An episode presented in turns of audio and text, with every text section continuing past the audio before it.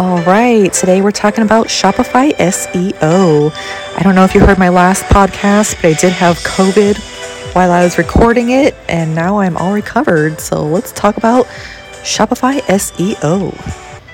Now, a lot of people started their Shopify websites thinking that they just upload a ton of products and people just show up out of nowhere and start buying their products like crazy. Wrong. People, a lot of people had Shopify stores and quit within like the first six months because they did not realize how much work went into marketing their website to get any traffic onto their website whatsoever. And Shopify, it's a different animal. It requires some different technical SEO. Requires a lot of work, don't get me wrong you need SEO for your Shopify website. It costs a lot of money just to have a Shopify store every month. It's at least the base cost is I think $29 a month just to have your store. And then there's something called apps. They're like plugins in WordPress, things that you add to your Shopify store, bells and whistles that make it more fun and exciting to use. But let's get down to the nitty gritty we're talking Shopify SEO. I have a lot of Shopify clients that come to me, and one of the first things I do is I de index their tag pages. That's right, there's some a line of code that you can enter into your Shopify theme that will help take care of this. I really wish Shopify just fixed this issue because it causes a lot of pages to index that you don't want to index. You want to actually index those collection pages or individual products, not the tag pages. Heck no. So that's one of the first things I recommend you look into when you are doing your Shopify SEO. Another huge Shopify SEO tip is have product descriptions. Just have them most of my clients, when I started with them, they didn't even have any product descriptions. And if they did, they were copied and pasted from somewhere else on the website. A huge problem with a lot of Shopify stores is they're getting their products directly from AliExpress. I mean, that's not the problem. The problem is they keep the same descriptions, they keep the same images, the same descriptions to really be successful in your Shopify store, I highly recommend writing your own product descriptions. Give them give your website a little love.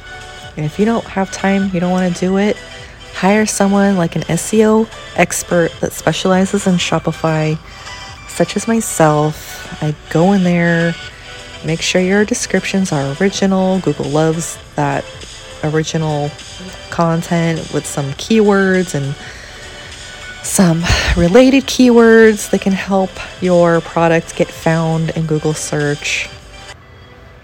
And another huge thing, I make sure all my Shopify store clients add a blog to their Shopify store. This is a very overlooked element that that needs you really need to add a blog onto your Shopify store. You're saying, but Jen, I don't want to like I don't care about writing anything. I just want to, you know, create more products, add more products. Well, your blog really helps position your Shopify store for that category, for whatever niche you're into, whether it's, you know, yoga, workout clothes, baby clothes, pet products, dog treats. That's a huge one. So you need to have that related content onto your site. And if you need help with that, go ahead, contact me. I'll give you some ideas. But you want to feature your products in your blog posts. You want to get internal links to them. It's a huge overlooked factor. And having cool blog posts that talks to your audience, your target market, you might get backlinks from other websites featuring not just your products, but your blog posts. That's an easy way to get backlinks to your site. And instead of just sharing your products on your Facebook or Instagram, you can share these awesome blog posts. A lot of times they perform better than just simply posting a product because maybe you're posting a blog post about the benefits of your product, how to video, or a top 10 feature blog posts. Those are great ideas too. Overall, these blog posts are a great way to get potential customers to your website. If you write about a topic that's interesting to your potential customer, well, guess what? They're going to poke around your website and might buy your product.